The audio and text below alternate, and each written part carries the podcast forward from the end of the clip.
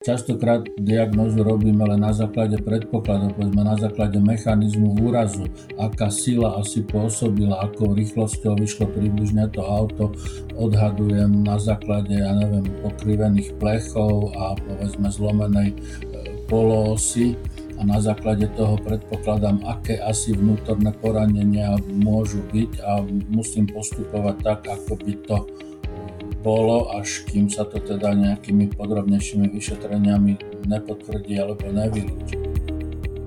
V tejto epizóde som sa rozprával s docentom Williamom Dobiašom a bol to pre mňa taký malý sviatok spovedať tohto veľmi skúseného lekára, ktorý naozaj je takým mienkotvorcom, čo sa týka urgentnej medicíny na Slovensku a aj takej popularizácie tej prvej pomoci do širokej verejnosti a tým, že si zažil tú medicínu ešte v 70. rokoch, 80., 90. až dodnes naozaj vykonáva tú svoju profesiu, ale zároveň aj učí, píše, tak má veľmi zaujímavý nadhľad nad týmto celým zdravotníctvom a nad medicínou. Bolo veľkou cťou sa s ním rozprávať a verím, že aj vám sa bude páčiť náš rozhovor. Takže nech sa páči, toto už je pán docent William Dobiaš. Tak ako aj ostatné epizódy, aj túto vám prináša farmaceutická spoločnosť Krka Slovensko s motom Žiť zdravý život. Vítajte v podcaste Rozhovory MD, moje meno je Tomáš Havran a každý týždeň tu spovedám veľmi šikovných lekárov, lekárky, či už mladých alebo aj skúsených, či z nemocníc, ambulancí, zubných, všeobecných a tak ďalej. Proste ľudí, ktorí môžu byť pre nás všetkých nejakými vzormi a dá sa od nich veľmi veľa naučiť a majú zaujímavé príbehy. Takže nech sa páči, tu už je náš dnešný rozhovor. Pán docent, vítajte v podcaste Rozhovory MD. Je to pre mňa veľká podsta, že sa takto dneska môžeme porozprávať pre našich poslucháčov, medikov, mladých lekárov. Ďakujem za pozvanie. Som rád, tak si niekto nájde v mojich slovách niečo, čo ho môže nejakým spôsobom posunúť, usmerniť alebo niečo osvetliť. Tak verím, že, verím, že tak bude. No ja hovorím, že v podcaste sa rozprávam s mladými lekármi, a, ale aj skúsenými lekármi. No a vy ste rozhodne jeden z tých najskúsenejších, ktorého máme tuto v podcaste. A myslím to iba v dobrom. A mňa by strašne zaujímalo, že aký je to pocit nazerať na tú medicínu a na zdravotníctvo cez ten nadhľad rokov skúsenosti. Je to zaujímavé. Je to, niekedy to môže pôsobiť na druhých aj šokujúco, lebo keď napríklad medikom v rámci výučby urgentnej medicíny porozprávam, že ja som začínal, keď neboli CT, neboli ultrazvuky a gastroskopia sa robila s metrovou ocelovou trubicou, ktorá bola absolútne neohybná.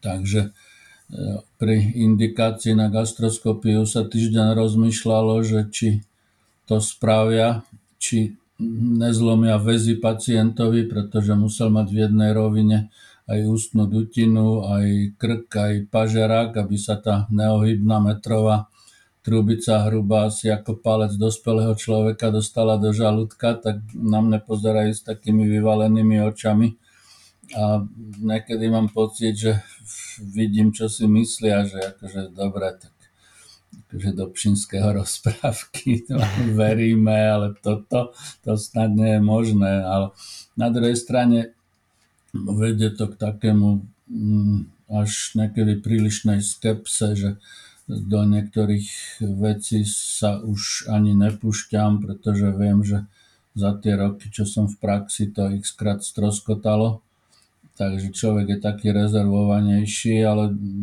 nejaký ten konzervativizmus ako ide s vekom, takže neviem, či to je len skúsenosťami, alebo je to len vek. Ja na tým tak rozmýšľam, ako hovoríte, že za tých eh, pár desiatok rokov, že sme sa posunuli od toho teda, že nebolo CT, nebol ultrazvuk, tak to vyzerala gastroskopia. A vždy tak rozmýšľam, že čo to bude o ďalších, povedzme, že 20, 30, 40 rokov.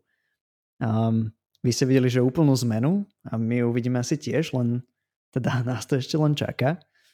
A ako sa možno vysporiadávať s takýmito veľkými zmenami v tom zdravotníctve, alebo ako ste to, ako ste k tomu pristupovali vy? Ja som 47 rokov po promocii. 47 rokov a mesiac. Hm. Takže tie zmeny všetky, čo sa udiali a čo som zažil, sú v podstate vítané a sú pokrokom. Takže takýto typ zmien sa určite ľahšie prijíma ako nejaký regres. E, fakt ale ten, že samozrejme všetko dobré je aj na niečo zlé, takže má to aj negatívne dôsledky v tom, že keď som ja začínal ako po promocii, tak sa začínal som v okresnej nemocnici v Skalici, kde sa ma starší kolegovia ujali a sestričky sa ma tiež ujali ako mladého doktora a snažili sa mi ukázať a proste ma nejakým spôsobom nasmerovať a som im za to nesmierne vďačný. A e, tie ako diagnostiku sme museli robiť vtedy v podstate takú istú ako dnes, len nemali sme tú techniku, takže ja som mal to šťastie, že som zažil internistov, ktorí vedeli vyklepkať e, perkusiou hranice srdca a keď srdce prečnievalo, E, sternum na pravej strane o pol centimetra, tak takto vedeli vyklepkať a naučili ma to. Dnes ako neviem, či by to ľudia vedeli, pretože samozrejme je podstatne jednoduchšie si spraviť echo vyšetrenie a je to presné a vrátanie prietokov, čo sme vtedy nedokázali. Ale na druhej strane, keď človek moc podľahne tomu spoliehaniu sa na všetky výdobytky techniky, tak to môže viesť k takej nejakej no, degenerácii, asi silné slovo, ale človek spohodlnie a možno sa potom viac spolieha na techniku ako na, na vlastné zmysly, čo asi nie je celkom správne. Mm-hmm. Človek sa, sa možno vzdialuje tej medicíne trošku. Tak cez tú technológiu? Nie, no, určite sme, vedeli sme vyklepkať výšku a tak viem to doteraz vyklepkať e, výšku bránice, treba na, na pravej, na ľavej strane, ale určite by som nevedel auskultačne a perkusiou e, zistiť, ja neviem, 2 cm metastázu na plúcach. Takže to, že sa to dnes vďaka CT vie, je úžasný pokrok, ale pamätám si uh, veci, ktoré uh, by dnes už neboli predstaviteľné nielen z odborného hľadiska, ale ani z nejakého že forenzného, pretože mm-hmm. pamätám si, že proste v tých konec 70. rokov, keď som začínal, v okresnej nemocnici samozrejme nebol neurochirurg, vtedy bol jediný, alebo možno boli dvaja na Slovensku v Bratislave. E, prišiel cyklista po páde v bezvedomí a klinicky to vyzeralo na epidurálny hematom. Tak chirurg ani nevolal neurologa, pozrel na zreničky a zobral ručný, ručnú vrtačku ne, nebo zjezd, alebo neviem, jak sa to teraz zvolá, či to ešte existuje a proste navrtal na, na pravej strane temporoparietálne centimetrovú dieru do, do kosti lepky a v 80% tam bol hematom. Odsal ho a pacient otvoril oči a bolo vybavené. No, Niekedy sa stalo, že teda navrtal tú dieru vpravo a ten hematom tam nebol, tak povedal, hm, navrtal ju na kontralaterálnej strane a ten hematom bol tam. Odsal ho a bolo vybavené. No a tak občas bolo možno 5%, že ten hematom nebol ani tam, ani tam a bolo to akože difúzne poškodenie mozgu, tak s tým sa nedalo robiť nič, to bolo celé. No dnes si neviem predstaviť chirurga, ktorý by toto spravil. Akože odborne by to vedel aj manuálnou zručnosťou, ale viete si predstaviť, čo by na to povedali príbuzní a kolegovia, keby bez neurologa, bez CT, bez neurochirurga niekto navrtával centimetrové otvory do, do lepky. Mm, takže... No tak asi Hej, asi jedine niekde po páde z bicykla v dažďovom pralese. No tak asi na dní pustom ostrove, áno. Hej, takže ako, bolo to aj dobrodružstvo, ale ako, bolo to dobre v tom, že som sa veľa naučil a vtedy ešte tie špecializácie až tak neboli prísne ohraničené. Takže pamätám mm. si aj služby, že som po nejakých dvoch, troch mesiacoch, keď usúdili, že môžem slúžiť, tak v nemocnici, kde bolo 700 lôžok, sme slúžili dvaja.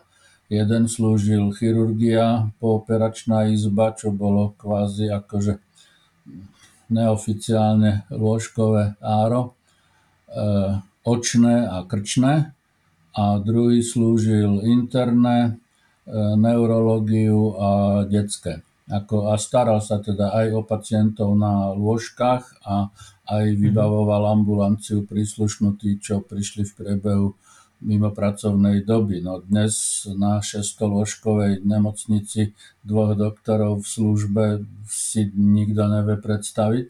Hm. A ako s čistým svedomím môžem povedať, že neboli nejaké že úmrtia, alebo neviem o tom, že by sme nejak niekomu poškodili alebo niečo nezvládli. Samozrejme, že vždycky bol špecialista na telefóne a keby bolo treba, tak ehm, by bol prišiel, ale zase hmm. keď som ja, ako nastúpil som na anestézu a ako anesteziolog, ehm, prišlo na očné, ja neviem, cudzie teleso v oku, lebo tam boli strojarské podniky v tom meste.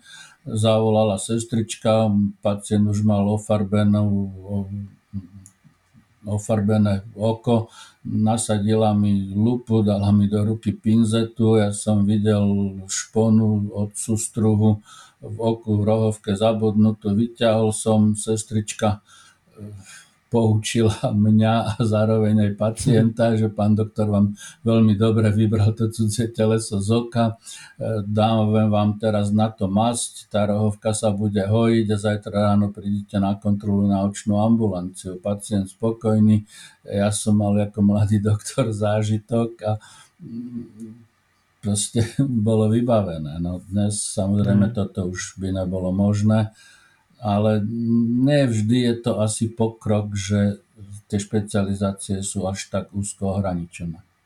Áno, tak očividne, že veľa vecí sa zmenilo a veľa vecí sa v tej medicíne mení aj v tom zdravotníctve. Čo sú ale také tie veci, ktoré vidíte, že sa nemenia, že sú stále podobné alebo rovnaké? E, po revolúcii sme všetci mali veľa ideálov. Ehm, aj politických, ale každý v rámci svojej nejakej odbornosti alebo fachu práce aj nejaké odborné. Takže vadí mi, že za tie roky od revolúcie v zdravotníctve e, nenastal ten pokrok, ktorý by mohol, ktorý mal že stále nemáme definovaný nárok pacienta, stále v zdravotníctve je v socializme, keď si všetci myslia, že na všetko majú nárok a odvolávajú sa na to, že ak som si celý život platil zdravotné odvody, tak teraz mi dajte všetko, na čo si zmyslím, lebo ja to mám predplatené, ale ľudia si neuvedomujú, že jedna operácia, neviem, náhrada klbu alebo liečba pri infarkte e, spotrebuje všetky ich odvody, ktoré odviedli za mhm. polovicu života. A takže v tom, toto nie je upratané v zdravotníctve. Ďalej, čo je, začína sa na tom pracovať, ale stále je to len v úplných začiatkoch štandardné postupy. Nie sú štandardné postupy, mnoho, mnoho špecializácií, mnoho lekárov stále lieči podľa nejakého svojho najlepšieho vedomia a svedomia, ale nie podľa najnovších vedomostí. Takže v tomto som povedal, že možno trochu vyniká urgentná medicína ako špecializácia, pretože my sa asi najviac, aspoň teda v prednemocničnej urgentnej starostlivosti držíme medzinárodných odporúčaní. Niektoré tie odporúčania sú už adaptované alebo viac menej preložené e, do Slovenčiny, takže máme odborné usmernenie na liečbu infarktov, máme odborné usmernenie na liečbu cievných mozgových príhod, ktoré sú v súhlase so svetovými štandardami, ale v rámci urgentu dodržiavame aj štandardy, ktoré sú pri, ja neviem, náhlych pôrodoch, e, mimo nemocničných podmienkach. E, dodržiavame štandardy na liečbu hypertenzie, politraumy, kraniocerebrálnych poranení a podobne. Takže tak ako poznám naše zdravotníctvo, tak určite e, urgentná medicína je najviac štandardizovaná a znamená to to, že pacient vo vyšnej ubli, čo je ako, teraz to nemyslím ako, že ďaleký vidiek alebo čo, ale najvýchodnejšia obec, ale takisto pacient na Kisúckých kopaniciach dostane rovnakú, keď k nemu príde záchranná služba, dostane rovnakú starostlivosť ako pacient s takou istou diagnózou v Bystrici alebo v Bratislave, čo by nebolo až tak zaujímavé, ale ani toto nie je bežné v iných špecializáciách, alebo teda v mnohých špecializáciách, ale zároveň ten pacient na tých Kisúciach alebo v tom najseverovýchodnejšom výbežku Slovenska dostane rovnakú starostlivosť pri danej diagnoze ako pacient vo Viedni, v Curichu, v Paríži, v Londýne, v Tokiu, vo Washingtone, v New Yorku a to je sila. Toto ako asi nevedia s čistým svedomím prehlásiť všetky medicínske špecializácie na Slovensku. Takže to, že nie sú a keď aj sú štandardné postupy, tak sa nedodržiavajú, alebo teda nie je tlak na to, aby sa dodržiavali a nie sú ani sankcie za nedodržiavanie. Ako keď si pacient alebo príbuzný stiažujú a úrad pre dohľad to prešetruje, tak povedzme, že sa povie, že tá zdravotná starostlivosť nebola poskytnutá tak, ako mala byť, lebo nebola podľa nejakých odporúčaní, ale pokiaľ sa nikto nestiažuje, tak sa to proste berie mm. tak, že ja mám skúsenosti s desiatimi pacientami, ktorých som vyliečil, tak prečo by som sa držal nejakých štandardov, ktorými liečia desiatky miliónov ľudí na celom svete. A potom sa stáva také, že hej, bývalý minister zdravotníctva povie, že on má skúsenosti s tromi homosexuálmi, ktorých vyliečil z homosexuality a ako nikto sa nad tým nepozastaví, že je to do neba volajúca hlúposť. No tak tam určite ešte veľa toho, čo sa dá zlepšovať. Už len v nejakom, že jednak preklade asi tých štandardizovaných postupov, ale zároveň aj adaptácii na vlastne nejakú našu populáciu.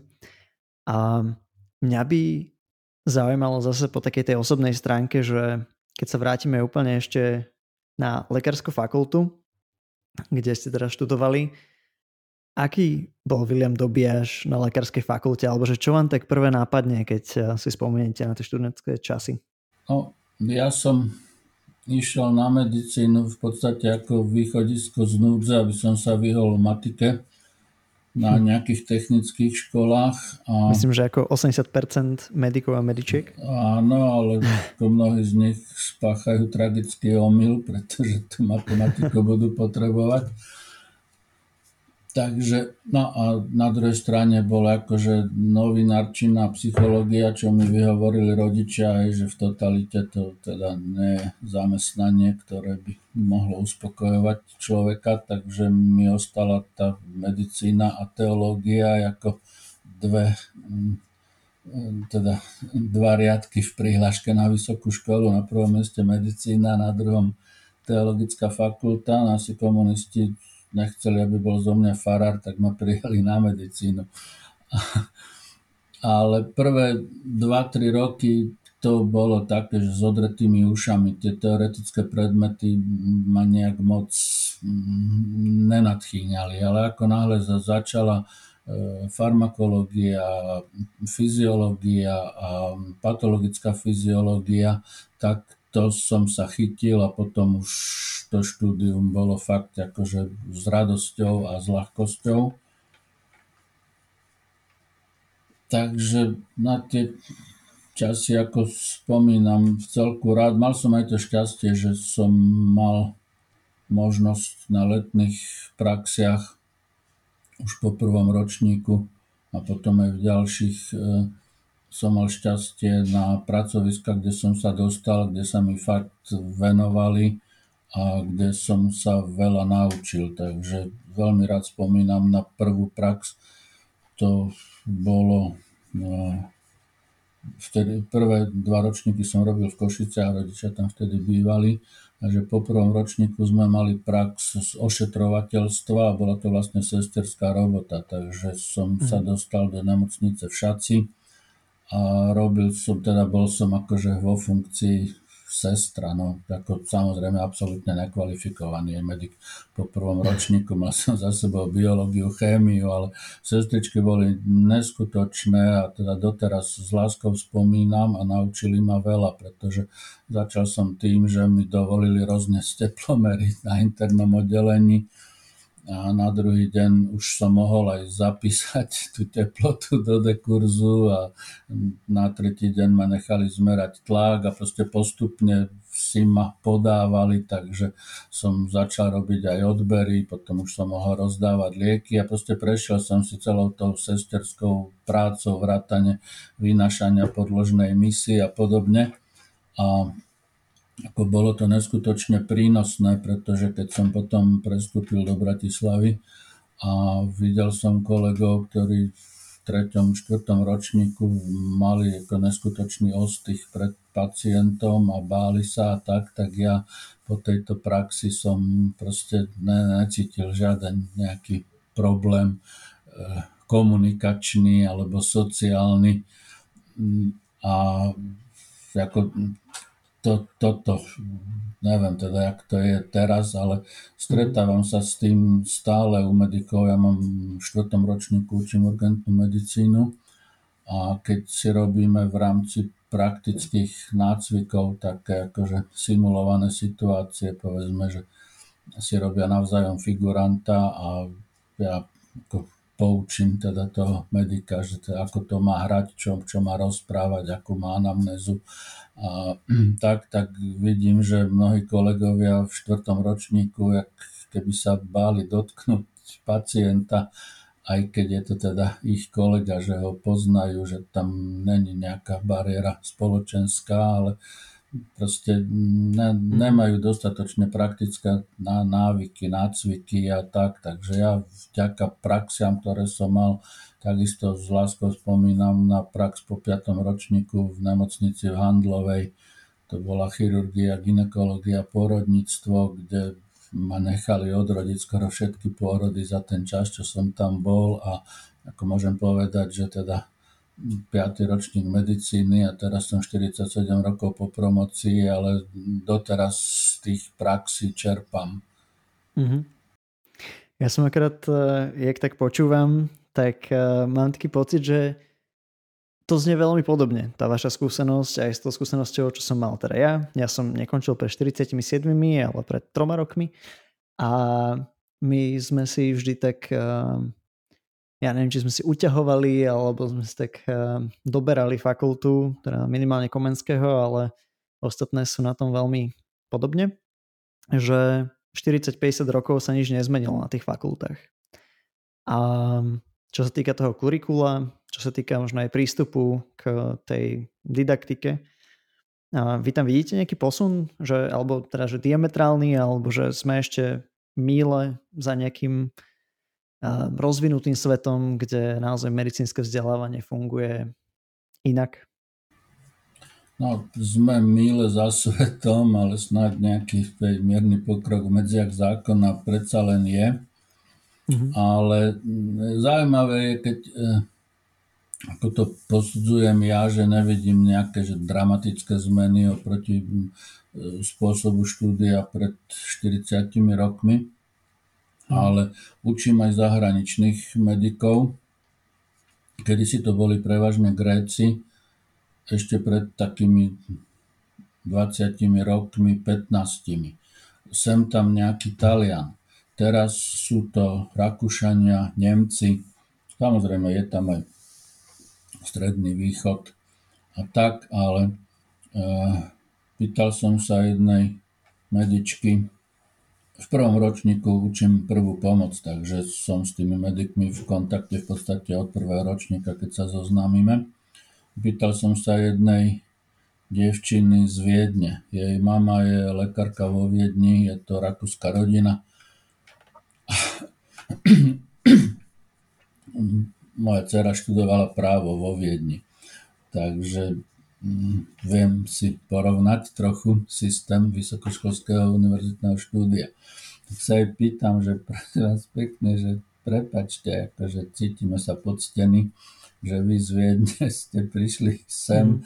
na uh, no name, hej, lebo ani mnohí bratislavčania nevedia, že na Slovenskej zdravotníckej univerzite na Kramaroch je tiež lekárska fakulta, že proste Komenského je akože tradičná a toto je také, že menej známe, ako, ako, prečo ste si vybrali takúto no-name univerzitu, keď ste mohli študovať vo Viedni a akože bezplatne a v pohodlí doma a tak.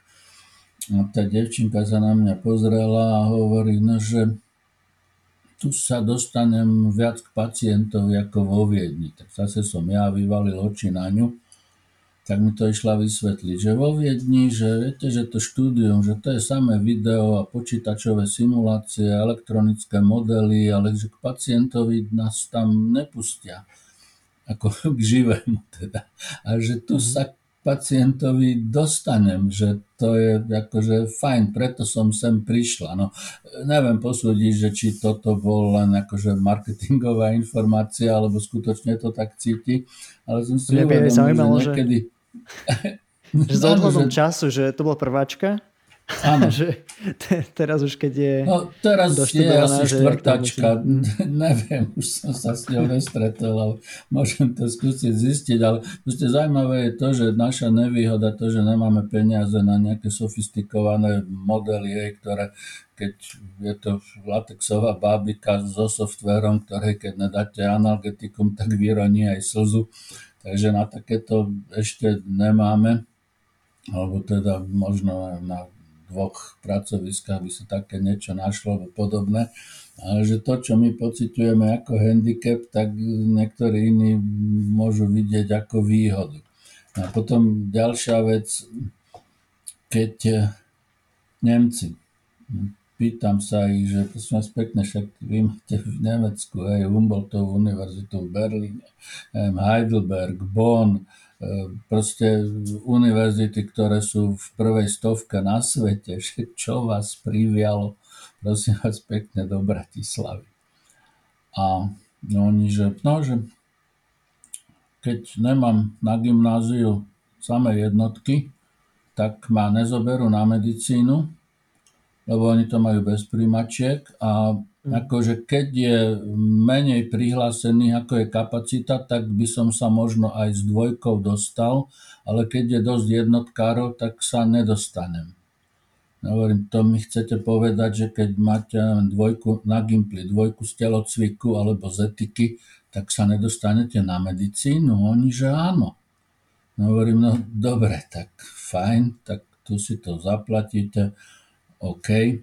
Ale že keď sa potom vrátite vyštudovaný s diplomom z Novnej univerzity, ako v duchu sa vždy ospravedlňujem, samozrejme mojej alma mater, že takto, ako, nechcem povedať, že dehonestujem, ale no proste hej, v porovnaní s SZU, a neviem, Humboldtová univerzita v Berlíne asi je nejaký rozdiel.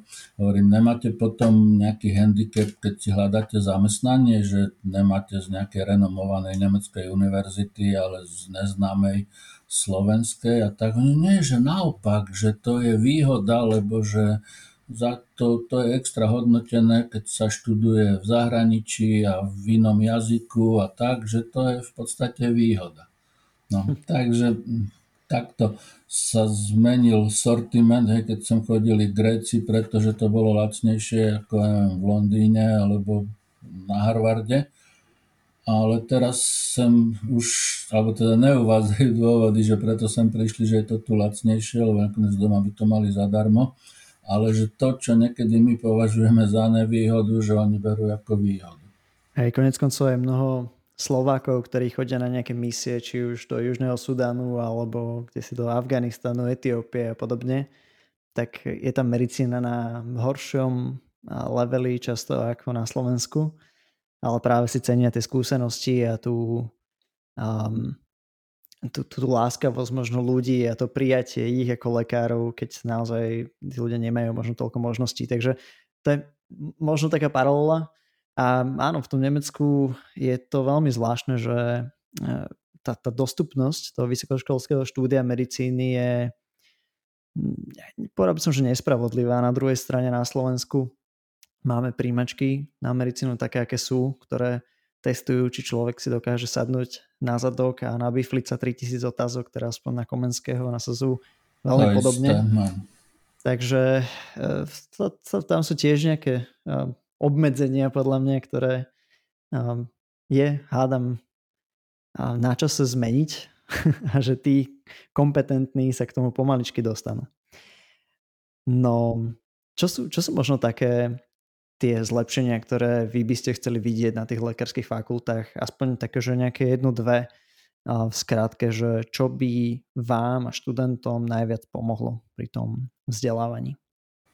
No, ako z, z môjho pohľadu ani nebudem hovoriť, lebo ja ako tú prvú pomoc a urgent, čo učím, tak si viem zariadiť tak, aby to bolo tak, aby to tých študentov uspokojilo aj intelektuálne, aj odborne medicínsky, mm-hmm. ale Určite by malo byť viac praxe, viac kontaktu s pacientami, čo mm, neviem, či je to naozaj tak, ako mi to študenti interpretujú, lebo za mojich čas, keď pacient ležal na klinike, univerzitnej nemocnice, tak vedel, že budú k nemu chodiť aj medici a budú ho treba zotravovať za anamnézou a budú po ňom klopkať a neviem, prehmatávať mu pečeň a podobne.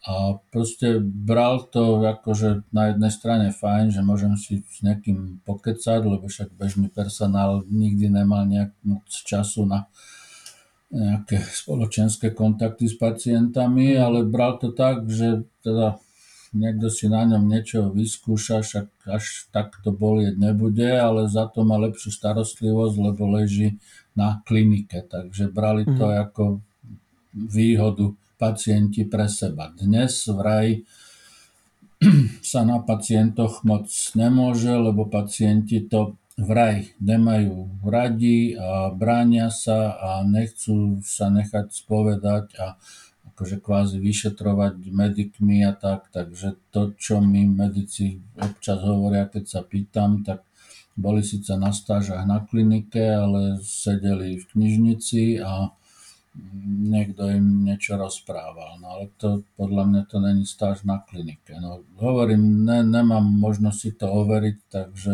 neviem, či to je skutočne tak a či je to len mm akože anekdotická skúsenosť alebo pravidelná, ale tak ako vidím medikov v tom štvrtom ročníku, keď s nimi preberám urgent, že už majú za sebou základy neurologie, interny, chirurgie z, ako z propedeutiky, z vyšetrovacích metód, e, myslím fyzikálnych, by už mali niečo vedieť v štvrtom ročníku, ale ako moc toho nevedia.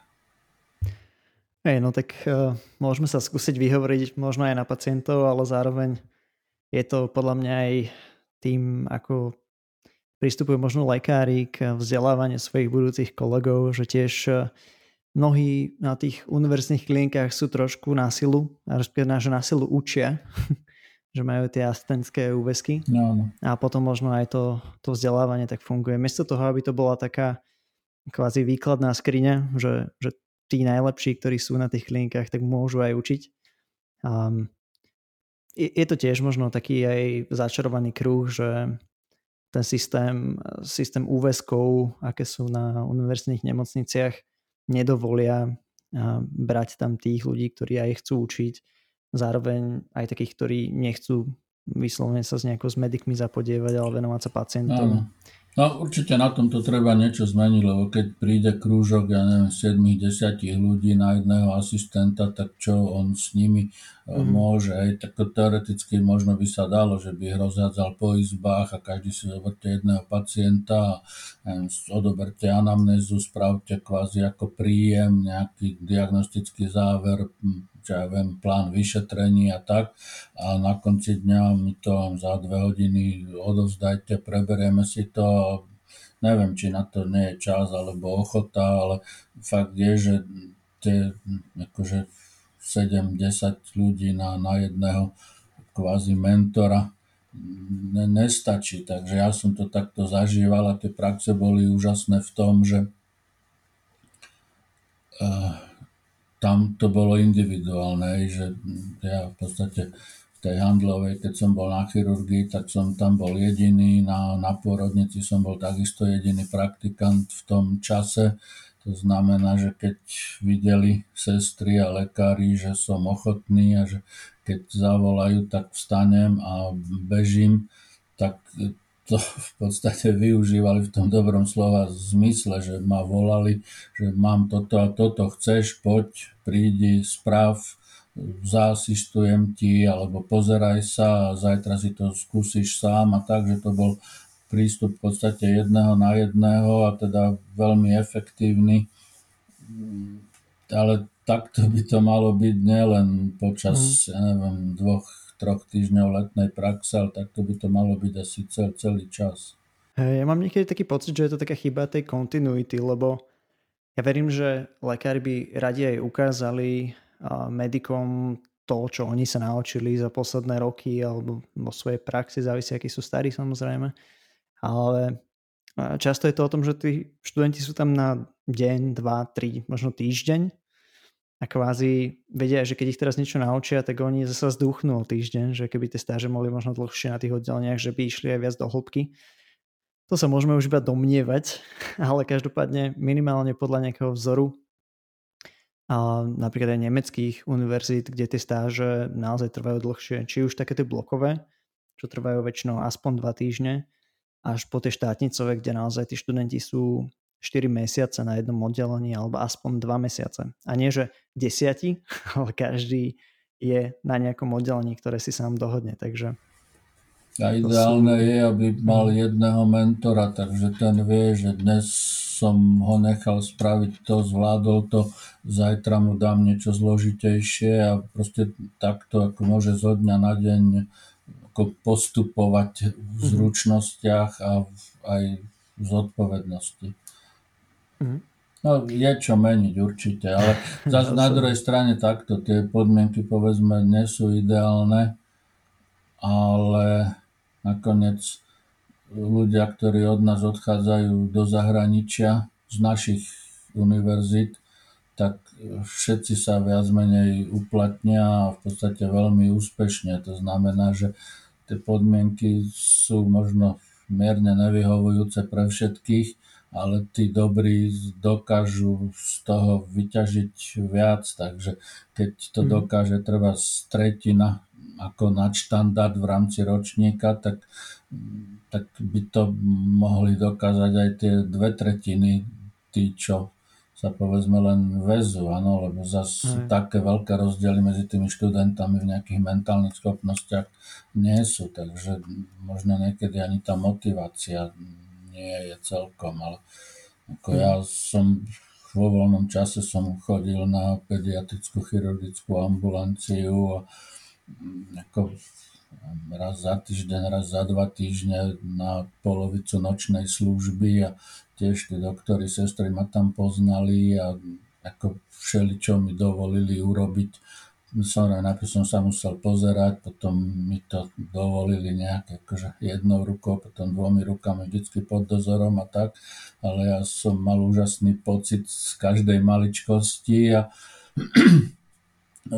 oni zase, keď videli môj záujem, tak tiež mám pocit, že sa snažili uh-huh. mi odovzdať e, svoje vedomosti. Dnes niekedy mám pocit, že tí lekári, jak keby nechceli vychovávať ďalší, ako divím sa, že sa neboja, že sa nebude mať kto o nich postarať, keď oni budú starí, keď sa nevenujú medikom, lebo ako si jednak je to v Hipokratovej prísahe, že teda budem učiť, aj, aj keď teda už dnes je neviem, ženevská prísaha, ne Hipokratová, ale akože odovzdávať vedomosti ďalším by mala byť nejaká akože vnútorná povinnosť aj bez mm. nejakej prísahy a proste bez nejakého donútenia a aj bez ohľadu na to, že či mám za to príplatok k úvesku alebo nie, že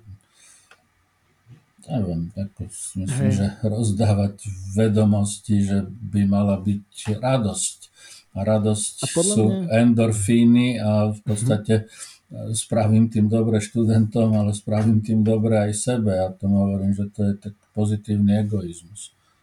Hej, podľa mňa máte zase úplne pravdu, lebo um, zase z také mojej skúsenosti to najlepší to, nejaký, nejaký teaching alebo niečo, čo mi odozdávali lekári, boli väčšinou v tých menších nemocniciach, kde jednak za to neboli priamo platení, ale možno nemali ani toľko veľa tých študentov a zároveň boli veľmi radi, keď môžu odozdávať tie, tie skúsenosti. Možno na tých klinikách sú už lekári trošku takí otrávení tým, že je to taká povinnosť, no, no. miesto toho, aby to bola radosť.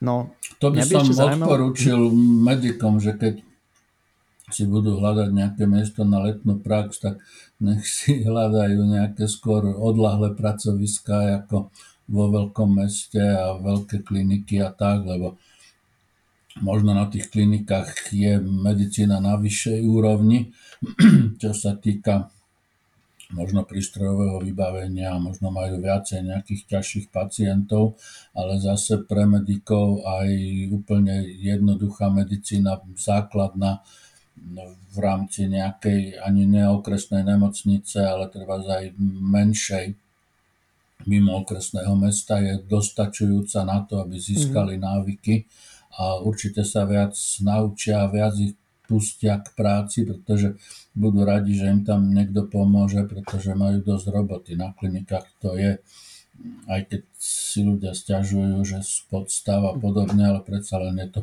personálne viac naplnené ako v tých eh, vidieckých nemocniciach. Teraz vidieckých nemyslím nejak pejoratívne, ale ste mimo veľkých centier. Mm-hmm.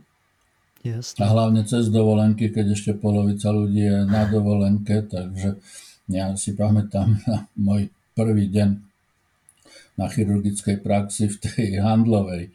Ja som do, do 5. ročníka som nebol ani na operačke. Ako bolo nemysliteľné. Prišiel som na prax, o pol som sa prihlásil, bolo sedenie, tak ma privítali a pol aj 10 sa doktor zdvihol, pozrel na mňa, povedal, poď zaasistuješ mi, nemám asistenciu k žlčníku ja, prekvapený som nestiel ani roztriasť kolena, tak išli na predsále, pýta sa ma, si sa niekedy umýval k operácii? Hovorím, nie, no tak mi ukazovali, ako sa umývajú hej, prsty že ne, ne z dvoch strán, ale zo štyroch. To, toto bol začiatok, áno, takže o 3 čtvrte na 8 ráno prvý deň mi ukazovali, ako sa umývajú ruky pred operáciou a 10 minút na to som držal háky a bol som prvý aj druhý asistent pri žlčníku.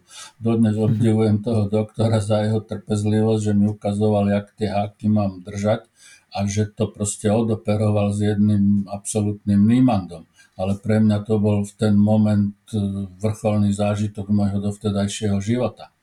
To sú veľmi pekné pocity, keď takto človek prvýkrát je na, na operácii a naozaj, že má tu možnosť pristúpiť k tomu no. pacientovi celý sterilný a zároveň vidieť Hej, tú anatómiu. A potom som nemal čas anatómiu, držal háky, potil sa a triasol. Ale Štandardne. Potom, keď som robil na univerzitnom pracovisku v Bratislave, tak som zažil opačný extrém na mm, chirurgickej klinike, že á, Mišo ide atestovať z chirurgie, no tak mali by sme mu dať, nechať, nech si spraví appendix, aby mohol povedať, že operoval. No, takže neviem, či to bol len vtip, ale nemal som pocit.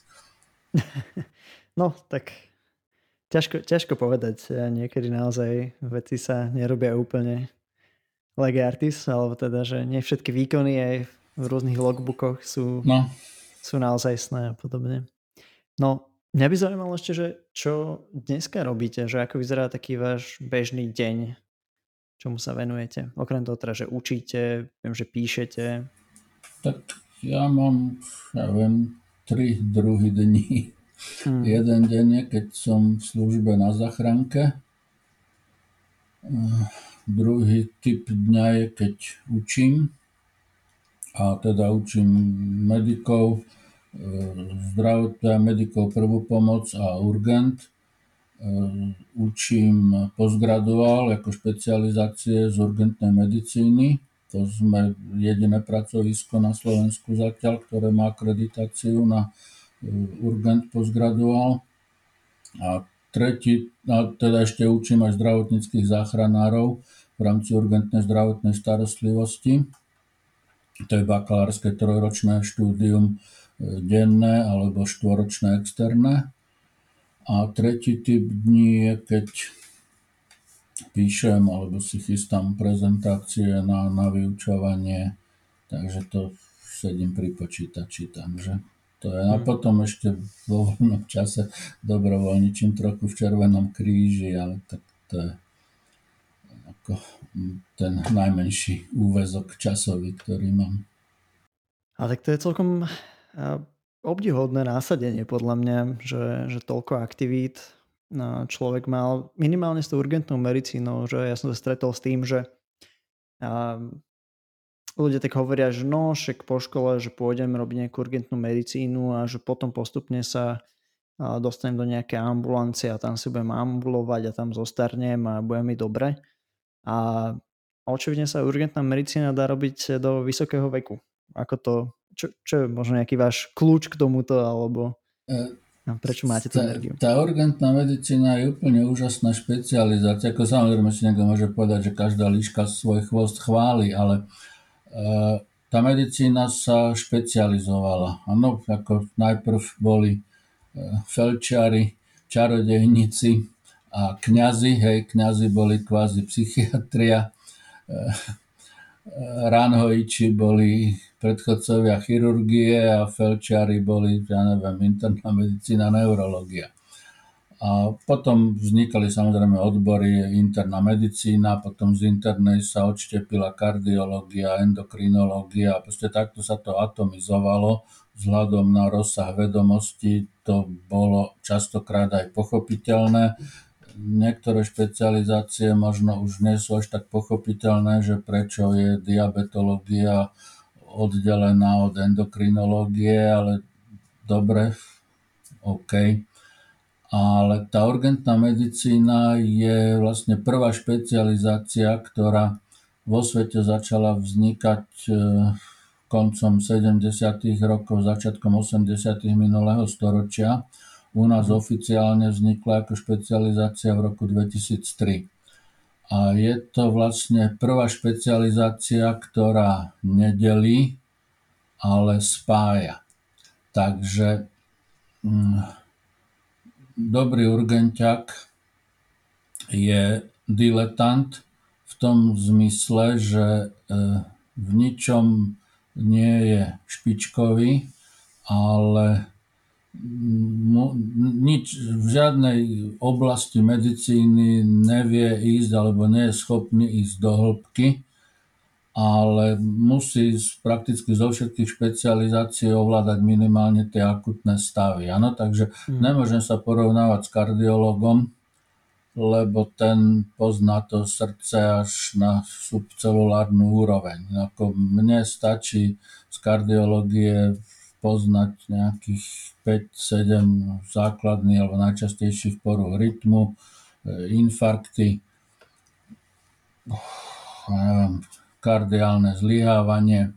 E, potrebujem z neurologie, zase neviem s istotou povedať pri nejakej paréze, že či to je L2, L3 alebo L3, L4, ale proste musím vedieť zvládnuť akutné stavy v neurologii, to znamená cievne príhody, krčové stavy, ja neviem, menierové syndromy a proste podobne.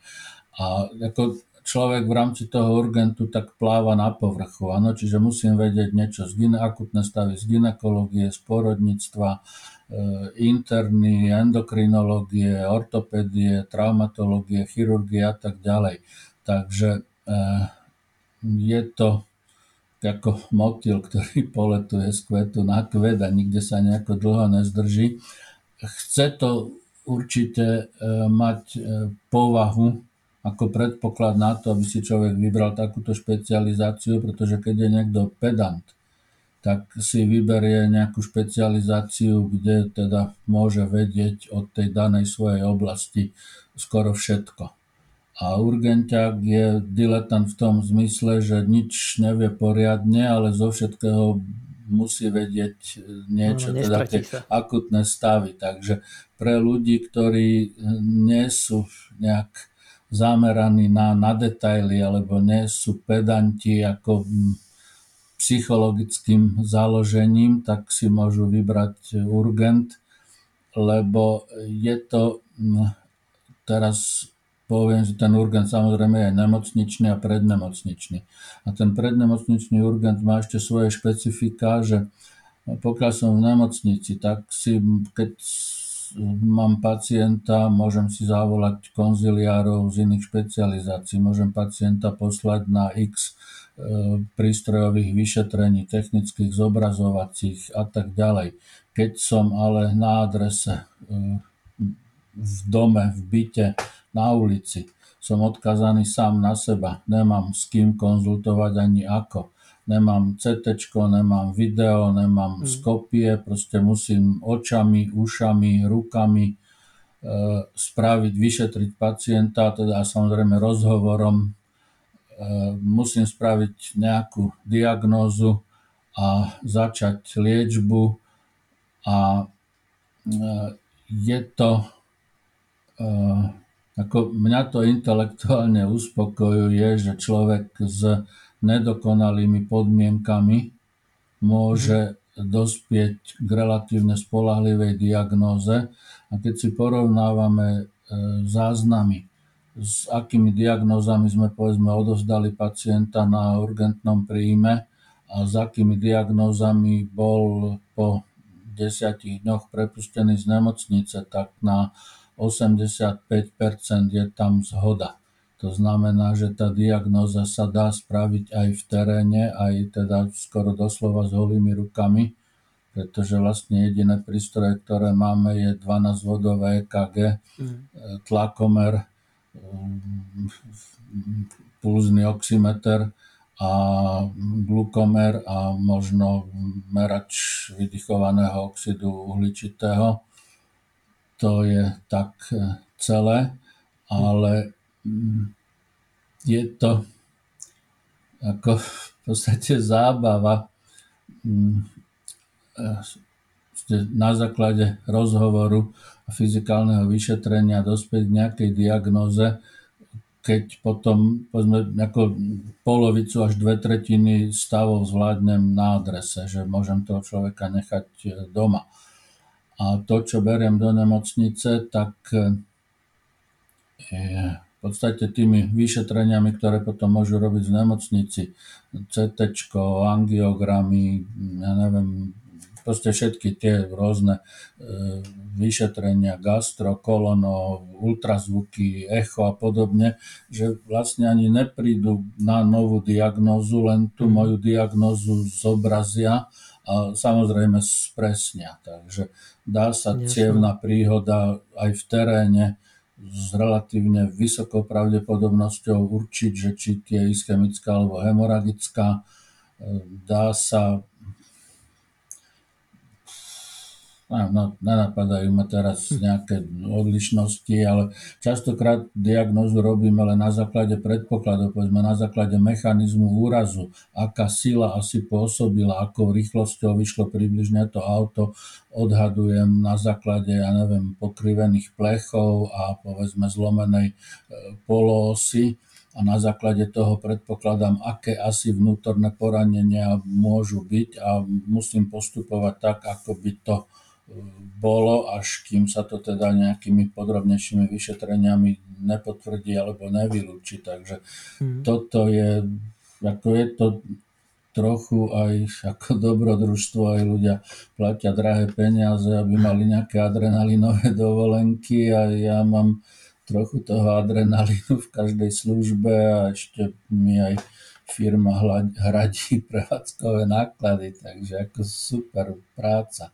Ale... Čiže vlastne to je, to je za odmenu, že to môžete pracovať. Áno, ako, je, je to ako, hovorím, mňa to intelektuálne uspokojuje, že mm, ste vedieť, strebať tú anamnézu a vedieť sa opýtať, tak, aby som, povedzme, keď dám 20 otázok, aby nebolo, že 15 je úplne zbytočné a relevantných a 5 náhodou trafím, ale aby som na základe nejakých prvých dvoch, povedzme, otázok sa zorientoval a položil presne tých 5 cieľených otázok, ktoré mi tú diagnozu spravia. Takže napríklad, mm.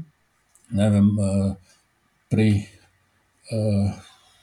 stiažené dýchanie u mladej ženy Prvá otázka je, či bere antikoncepciu, druhá, či fajčí. Ak povie, že bere antikoncepciu a fajčí, tak na základe dvoch anamnestických otázok mm. môžem, a ešte sa teraz opýtam, že odkedy sa jej ťažko dýcha, vzniklo to náhle. Na základe dvoch, troch otázok mám na 95% diagnozu sukcesívnej embolizácie pri kombinácii fajčenie a antikoncepcia. Hej. Takisto, povedzme, diagnóza, ja neviem, aneurizm, disekcie aneurizmy. Je to diagnóza, ktorá sa robí na základe echo a ultrazvuku a angiografie a tak, ale keby naši zdravotníckí záchranári, ktorí sú nelekársky pracovníci, e, pri krutých bolestiach náhrudníku s vyžarovaním do chrbta, pri nameraní rôznych hodnot e, tlaku krvi na dvoch horných končatinách a na základe e, asymetrickej palpácie pulzu na e, ľavej a pravej dolnej hornej končatine nespravili diagnózu podozrenie na disekujúcu aneurizmu, tak by leteli. Hej? Hmm. Čiže samozrejme, že Nemusí to byť absolútne presné, ale na základe jednoduchého fyzikálneho vyšetrenia, aj anamnéza, e, pulzy vpravo, vľavo, tlak vpravo, vľavo, sa dá spraviť diagnóza, ktorá je s najväčšou pravdepodobnosťou potom v nemocnici len potvrdená. A má to dôsledky, pretože takéhoto pacienta potom smerujú priamo do Ústavu srdcocievných chorôb a nie treba na interné oddelenie nejakej okresnej nemocnice, pretože úmrtnosť každou hodinou odloženia operačného riešenia stúpa o 15%, čiže ide o život toho človeka, že každá pol hodina ušetrená, keď sa dostane na e, kompetentné pracovisko, zachraňuje život. A pritom tomu netreba žiadnu techniku, takže toto sú situácie, ktoré ma naplňajú vždy radosťou na niekoľko dní.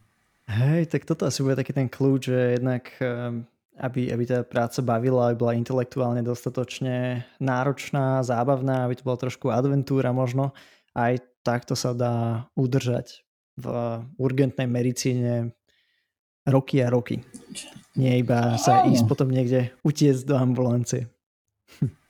Tak, ale hovorím, akože chce to zrejme aj povahu, pretože Áno, nie, nie každý... No, talent to by som nepovedal, ale skôr ten ako človek, ktorý je založený, teraz však sú deti, ktoré sú pedantné, áno, ktoré sú hlbavé už v škôlke, tak, mm. tak takýto, takéto dieťa, keď bude rásť v tej hlbavosti a e, pedantnosti, tak určite sa nestane urgentiakom. Alebo teda po, a môže sa stať, ale je to malo pravdepodobné. Že chce to určité povahové rysy. Tak ako sa hovorí, že ľudia, ktorí majú zmysel pre poriadok, takže si vyberajú treba, že vojenské povolanie a podobne, kde je disciplína. Mm-hmm.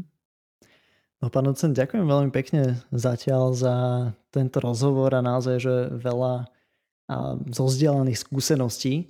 Ja by som teraz prešiel na tie krátke otázky na záver, tak keď máte pre nás pripravené no. nejaké krátke odpovede, tak sa budem veľmi tešiť a Hneď to prvá vždy je, že akú knižku by ste odporúčili medikom? Uh, Ideálne nejakú nemedicínsku. Alebo nemedicínsku. No, uh, nemedicínsku v poslednom čase možno trochu viacej študujem knižky, akékoľvek všetky, čo vydal od Maxa Kašparu. Je to uh, vyštudovaný stomatolog, všeobecný lekár, psychiatr a ešte aj kňaz, ale je ako jeho knižky pojednávajú o ľudskej duši, o tom, čo je dobre, čo zle, ako riešiť niektoré krizové situácie alebo životné ťažkosti a tak. A myslím si, že mladí kolegovia sa môžu z tých jeho knižiek dozvedieť veľa o tom, ako, ľudia uvažujú a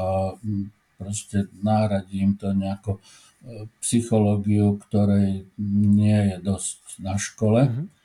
A ešte jednu knižku by som si dovolil, ak, ak si myslíte, že je to reklama, tak to vystrihnite, ale e, ako napísal som viacej knižiek, niektoré aj v druhom, aj v treťom vydaní už, takže majú úspech, ale knižka, na ktorú som asi najviac hrdý, je klinická propedeutika v urgentnej medicíne. A teda vďaka tomu, že som začínal, keď ešte tieto technické vymoženosti neboli, tak sme robili diagnózy očami, ušami, rukami. A táto knižka je o tom, ako odoberať anamnézu a ako spraviť relevantnú diagnózu len na základe e, anamnézia fyzikálneho vyšetrenia. Hm, myslím, že táto knižka vyšla v Grade, ak sa nemýlim. V Grade to vyšlo a toho roku vyjde druhé vydanie česká verzia a niekedy začiatkom budúceho roku druhé doplnené vydanie slovenská verzia. Tá slovenská verzia je ešte pár kusov na sklade, ale hovorím, som hrdý na tú knižku, pretože dnes už nie je veľa kolegov, ktorí by boli schopní takéto niečo napísať, mhm. lebo jednoducho tie doby, keď sme fakt boli odkázaní iba na oči, uši a prsty, už dávno pominuli. Jasné. No tak moja ďalšia otázka je, že čo nové sa akorát učíte? No, učím sa opatrovanie v domácnosti. To je ako chodí záchranka k ľuďom, ktorí sú v poslednom ťažení, ktorých prepustili z nemocnice na dožitie e, domov, ktorí majú pred sebou pár dní života. A je paradoxné, že k tomu chodí záchranná služba, ale príbuzní sú absolútne nepripravení na takéto situácie, takže s kolektívom ďalších autoriek sme práve dopísali knižku Opatrovanie chorých, e, dlhodobé imobilných a zomierajúcich v domácnosti. A podielali sa na tom také e, medicínske esa ako doktorka Kryžanová, ktorá založila prvé paliatívne oddelenie na onkológii na Kramároch, doktorka Jasenková, ktorá založila mobilný pediatrický hospic Plamienok. A bude to taký návod pre laikov, ako si poradiť s človekom, ktorý proste náhle je ležiak alebo imobilný. A čo sa s ním dá robiť v domácnosti tak, aby to bolo únosné aj psychicky, aj fyzicky, pre, aj pre toho chorého. Ako je to, v podstate nie sme na to pripravení vôbec, ani, ani ako keby sa to stalo v rodine mm. profesionálneho zdravotníka, že sa môže stať, že povedzme 70-ročný otec dostane mozgovú príhodu alebo zlomí si koksu a po nejakom týždni v nemocnici ho dajú do domáceho ošetrovania, lebo však v nemocnici už není čo liečiť. A on je hej, niekto s perspektívou, niekto aj bez perspektívy, ale je imobilný, je odkazaný na domáce opatrovanie. Takže ako, ako to robiť, o tom to bude táto knižka, to by mala výjsť niekedy v septembri, v oktobri. A takisto dopisujem, alebo teda píšem druhé doplnené vydanie E, prvej pomoci e, pre lajkov a aj pre ako pokročilých lajkov. E, je to tiež knižka, ktorá vyšla v roku 2017, ale už sa vypredala, takže ma vydavateľka poprosila, takže budú tam aj nové kapitoly oproti tomu prvému vydaniu. Takže teraz momentálne sa venujem tomu, že študujem literatúru relevantnú k tomu, aby som zachytil najnovšie trendy v prvej pomoci. Jasné. No a ak by ste mali vypichnúť jednu radu pre medikov, medičky, ktorí sa teraz akorát prechádzajú štúdiom, aká by to bola? Určite chodiť no, prax aj mimo oficiálnych stáží, to znamená nájsť si nejakého lekára, sestru, na akomkoľvek oddelení, alebo teda takom, ktoré je nejakým spôsobom blízke, ale je to v podstate jedno, nejakého človeka, ktorý bude, aby nebol ešte príliš starý v tom zmysle, že e, bude sa chcieť podeliť s trochou tých vedomostí, že bude možno trochu nadšený s tým, že si ho niekto vyhliadol a hm. proste učiť sa, to je jedno, či bude chodiť na nejakú ambulanciu a len pozerať a možno sem tam mu dovolia aj niečo spraviť, ale určite tej praktickej výuky je málo, čiže v každom ročníku nájsť, nájsť si nejakého dobrovoľníka na nejakom oddelení, ktorý bude ochotný zobrať do služieb a, a ísť, byť či tam. oddelenie, či ambulancie. Áno, byť nasávať. tam a nasávať to ovzdušie a tak, že aj, aj ako ja som zastanca dosť silný praktickej výuky. Zapamätáš si to, čo spravíš vlastnými rukami, ale mm. aj odpozerávanie je určite dobré. Zase keď človek niekde začne chodiť a budú ho tam poznať a uvidia, že má záujem, tak určite ho aj zapoja primeraným spôsobom tak, aby, aby tým proste on získal. A aby všetci benefitovali. Tak. No, na záver ja sa vždy pýtam takú hypotetickú otázku. A tá je, že keby teraz neexistovala medicína, urgentná starostlivosť, že čomu by ste sa venovali?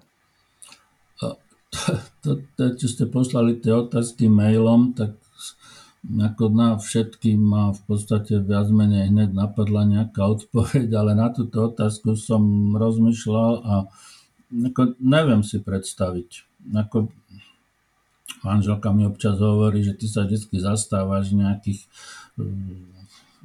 ľudí iných ako, ako ostatní a tak. Možno, možno by som bol advokátom, ale to je čiste teoreticky, ako neviem si predstaviť. Tá, tá medicína ma tak hm, ako pohltila, alebo ako stala sa môjim životom, že mm. ne, neviem si predstaviť, že by som robil niečo iné.